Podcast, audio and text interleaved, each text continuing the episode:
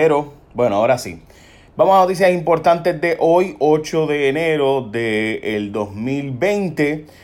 Y el terremoto o los sismos que han estado pasando, todavía recuerden que se esperan sobre 500 réplicas de este temblor. De hecho, el más reciente fue de 4.1, la réplica de 5 a las 5 y 19 de la mañana.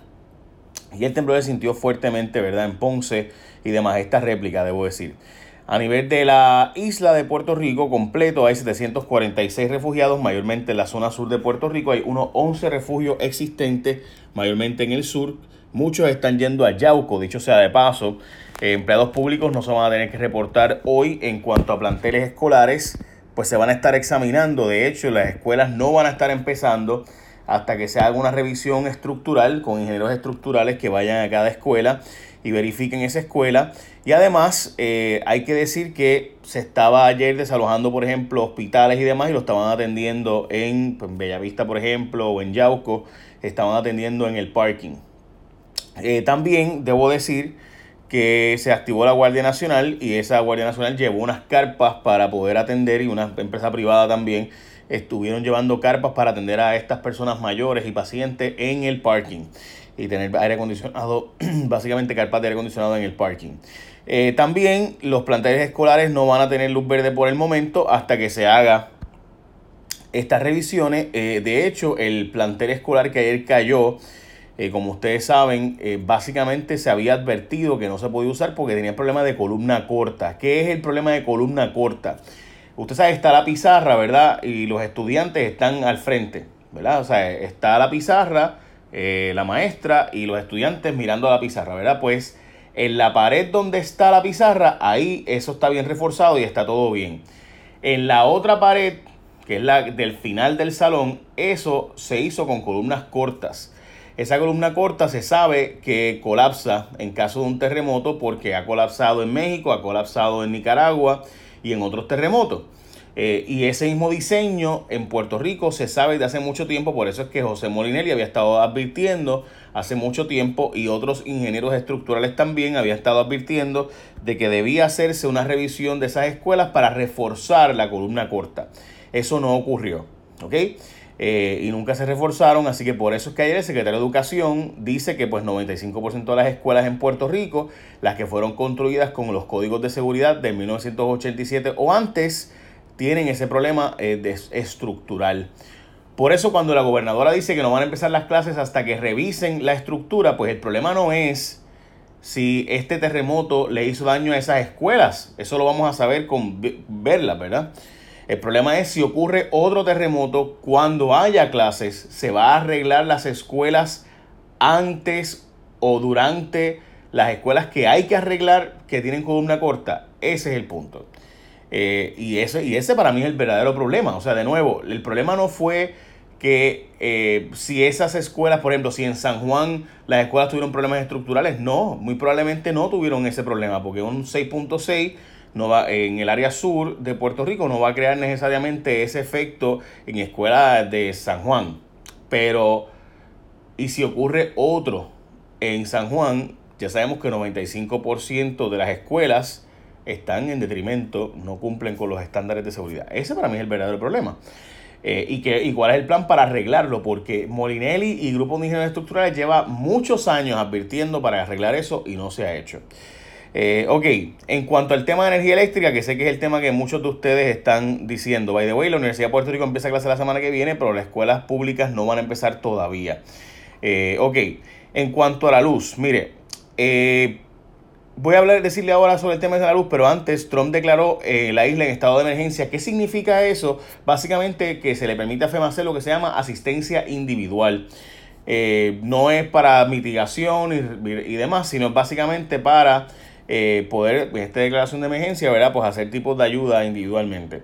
Eh, eso es lo que significa. El presidente al declarar ¿verdad? estado de emergencia es que se le puede hacer una evaluación y entonces se hace la gestión individual, individualmente. Bueno, eh, ok, y así, y esa declaración lo que hace es que guía el proceso hacia el futuro. Eh, ok, en cuanto a energía eléctrica, que sé que la mayor parte de ustedes es lo que quiere saber, qué ha pasado con el sistema de energía eléctrica, que se supone que ayer a mediodía se hubiera levantado. Bueno, pues nos mintieron, pero voy a hablar de eso ahora. Eh, y hay unos errores que se cometieron que atrasaron todo y les explico ahora, pero antes debo decirte que eh, por el momento, debido a la falta de energía eléctrica, la red de ATT está operando con generadores y baterías, como básicamente todo, ¿no? Así que como es de esperarse, ha habido un alto volumen de llamadas, está exhortando a la población de que haga mayormente mensajes de texto, eh, que es mucho más rápido y mucho más ágil para el sistema y de esa forma se puede lograr comunicación más rápida y consume menos batería de tu celular también.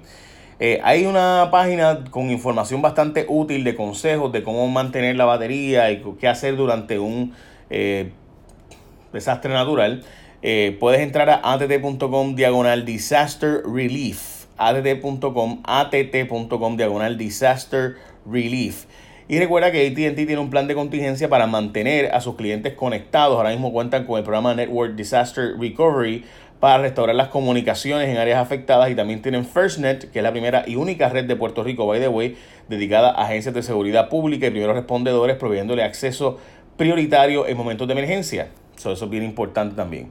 Eh, y también los, las tiendas y kioscos de ATT operan de forma limitada, eh, mientras que continúan brindando servicio con 5 unidades móviles. En la zona se movieron 5 unidades, 5 camiones se movieron hacia la zona afectada del sur y suroeste para darle servicio al cliente, los clientes de eh, ATT. Así que los centros de atención al cliente están disponibles para atender llamadas. Si tú tienes un ATT, también puedes comunicarte marcando el 611 desde tu celular. Así que ya lo saben. Bueno, Vamos ahora sobre el tema de energía eléctrica. Eh, mire, ¿qué pasó? El problema con la recuperación fue, eh, y esto me lo han dicho diversas fuentes, he estado llamando desde esta mañana. Ayer hubo dos errores que atrasaron el proceso de regreso de energía eléctrica. Uno que afectó a las turbinas, eh, estaban en servicio en palo seco. Cuando trataron de poner los mega generadores estos, que supuestamente eran los que estaban prendidos, estaban apagados, y que a la gobernadora le mintieron porque evidentemente ya no es energía, eh, no tiene energía eléctrica. So, alguien tiene que haberle dicho a ella que había unos mega generadores abiertos y estaban prendidos y que eso era lo que estaba levantando el sistema de la luz. Resultó que eso no es cierto. Eh, la verdad es que el sistema de energía eléctrica de Puerto Rico, esos generadores que se compraron bajo la emergencia, eh, que supuestamente decía José Ortiz que había una emergencia y había que comprarlo. Eso hay unas alegaciones bien serias en los tribunales de que hubo hasta corrupción en la compra de esos generadores. Y se le dijo a la gobernadora, esos generadores que están alegando, eso es lo que tiene levantado Puerto Rico. Y resultó que era falso. Que esos generadores no están ni conectados, ni siquiera están prendidos, ni siquiera tienen un transformador para poder entrar al sistema. Además, hubo dos errores tanto uno que afectó las turbinas de palo seco, que de las tres turbinas viejas, porque eran las viejas, las nuevas no estaban funcionando, porque de nuevo José Ortiz le dijo que a la gobernadora que estaban funcionando, y ayer tuvieron que admitir que era falso cuando su Mera hizo las preguntas, by the way. Eh, pues también de tres eh, generadores viejos que estaban funcionando, dos se apagaron cuando trataron de meter estos mega generadores, así que por eso se atrasó todo, porque recuerda que el sistema, eso es que tú lo vas levantando poco a poco, aumentando carga eh, y entonces poco a poco empieza a llevar el sistema. Lo cierto es que se fue la luz eh, aún más porque de los 60 casi megavatios que había arriba terminaron en 5 a 7 y 8. O sea, estamos hablando de nuevo. Puerto Rico recuerden que usan los 2800 en un día normal. Un día como ayer, probablemente 2500, pues estábamos en 60. Ok, so, eh, además, después de eso, hubo otro error que afectó a las turbinas que están en servicio en las unidades de Mayagüez y Cambalache. Eh, pero si no se cometen más errores, cerca de 7 de cada 10 personas debe estar teniendo hoy energía eléctrica. Hay un problema y es que vamos a tener un servicio inestable por unos días, quizás hasta semanas, porque obviamente tanto Ecoeléctrica, que es la planta privada de Peñuelas, tuvo problemas por el terremoto, tuvieron daños y desperfectos allí. Eh, y además en Costa Sur también hubo daños después de la réplica del segundo. ¿Recuerdan la réplica de las 7 de la mañana? Pues esa réplica causó unos problemas en Costa Sur estructurales y entonces vamos a no tener, no poder contar con Costa Sur. Costa Sur es la que está en Guayanilla, es la planta que genera energía eléctrica desde Guayanilla. Recuerden que Ecoeléctrica está en Peñuelas, en Guayanilla está Costa Sur. Las dos funcionan con gas natural y para poder conectársela una con la otra necesita un sistema de enfriamiento, necesita un sistema de agua, de desalinización de agua y eso se dañó. Así que es posible que en el caso de Costa Sur no esté dándose servicio eh, por uno o dos semanas. Así que está en ese proceso. En el caso de Ecoeléctrica, se supone que ya se va a interconectar entre hoy o mañana, quizás pasado mañana. Así que vamos a tener un sistema bastante inestable, a pesar de que 7 de cada 10 va a tener luz durante el día de hoy, según dijo José Ortiz, ¿verdad? Eh, pues ese sistema de Ecoeléctrica y Costa Sur, eso es lo que está pasando. Bueno, eh, Irán atacó ayer con misiles tropas estadounidenses en Irak. Se estrelló, de hecho, un avión eh, en Irán, un avión de Ucrania, con 176 pasajeros. Se estrelló luego de despegar, poco después de despegar del aeropuerto de Irán, y ninguna de las personas que estaba a bordo sobrevivió hasta los reportes actuales, y también atacó Irán tropas estadounidenses en Irak, eh, y hay más información sobre como respuesta a el asesinato por parte de Estados Unidos de general iraní Soleimani. Ok, se dispararon los costos de póliza o se van a disparar los costos en pólizas tras sismo. Usted sabe que los sismos sí crean unos daños estructurales más fuertes eh, en estructura ¿no? de residencias y demás. Eh, y como no se había registrado en tiempo reciente, uno pues se cataloga como relativamente nuevo y por tanto es un hecho que las pólizas de seguros de propiedad van a aumentar. Eh, tal y como fue el caso luego del embate de María, se espera que las aseguradoras sean mucho más rigurosas y hagan ahora nuevas preguntas sobre la construcción de una propiedad antes de venderle un seguro eh, con las lamentables consecuencias que tuvieron los más recientes eventos sísmicos, quedó evidenciado lo carente que estamos nosotros de, códigos de construcción y de que se construye el carete. Así que pues eso va a significar, ya ustedes saben, que aumentarán los costos de los seguros que ya nos habían aumentado, los que somos dueños, por ejemplo, yo tengo una hipoteca en un condominio, pues eso aumentaron los costos dramáticamente luego del huracán, pues ahora aumentarán un poco más luego de estos temblores. Básicamente, esas son las noticias más importantes de hoy. Además, debo decir que la Junta soltó sobre 260 millones para poder operar y vivir a con la recuperación del gobierno. Así que esperemos que la gobernadora no sea como Ricardo Rosselló, que permitió que se tumbaran aquí los clavos de la cruz. Eh, así que en cuanto al tema de energía eléctrica, de nuevo, el día de hoy se supone que 7 de cada 10 vuelvan a tener energía eléctrica. A mí me llegó, debo decirlo. Eh, así que hay, hay gente en diferentes zonas de Puerto Rico que ya tiene servicio de energía eléctrica y se va a ir recuperando cuando vaya aumentándose la carga. Iris o iris.